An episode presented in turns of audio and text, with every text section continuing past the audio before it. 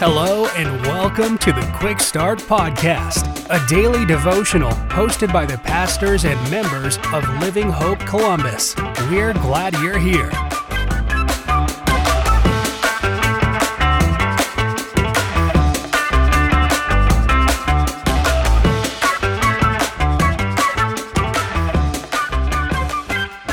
Well, hey, everybody. Hope you're continuing to have a wonderful week, and I'm thankful that you've chosen to tune into the Quick Start podcast today. My name is Aaron Taylor, and I serve as the teaching pastor at Living Hope Church Columbus. And our passage for today is found in Proverbs chapter 4, verse 23. God's word says this through Solomon Guard your heart above all else, for it is the source of life. Have you noticed before that when something is important to you, you guard it. For example, your wallet. I highly doubt that you leave your wallet just out in the open. I highly doubt that you just randomly throw your wallet places with no regard. Why? Because your wallet's important to you. What about your house? Most likely, when you leave or when you're sleeping, what do you do? You lock your doors. We lock our doors because what's inside our house and our house in general is important to us. You see, when something is important to you, you make extra effort to guard it. Well, here's a question today What about your heart? Here in Proverbs 4, we are encouraged by Solomon to guard our hearts.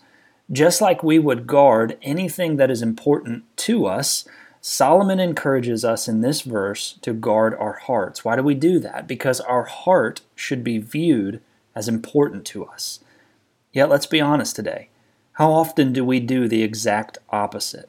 We allow our hearts to be polluted with things like toxic relationships. We allow our hearts to be polluted when we don't have regard for the media that we are consuming, whether through the avenue of audio or the avenue of video. You and I, whether we realize it or not, allow things to influence our hearts, and because we don't put our guard up and protect our hearts, we're being influenced by things that are polluting them. And here's why this is important. Solomon says here in Proverbs 4:23 that our life, what we do, who we are, who we're becoming, ultimately flows from our hearts. Much of who I am is shaped by what I allow to influence my heart. It's convicting to think about today, isn't it? Yet here's the reminder for us. As with all of our proverbs so far, it's very practical to change. And if you found this podcast helpful, I'd love for you to send me an email today to aaron at livinghopecolumbus.com. I want to know what Jesus is doing in your life and how I can be praying for you. Have a great rest of your day. Thank you for joining us for another episode of the Quick Start Podcast. For information on Living Hope Columbus, be sure to check out the links in the show notes. If you enjoyed today's episode, please hit the subscribe button and share this episode with a friend. We look forward to you joining us next time.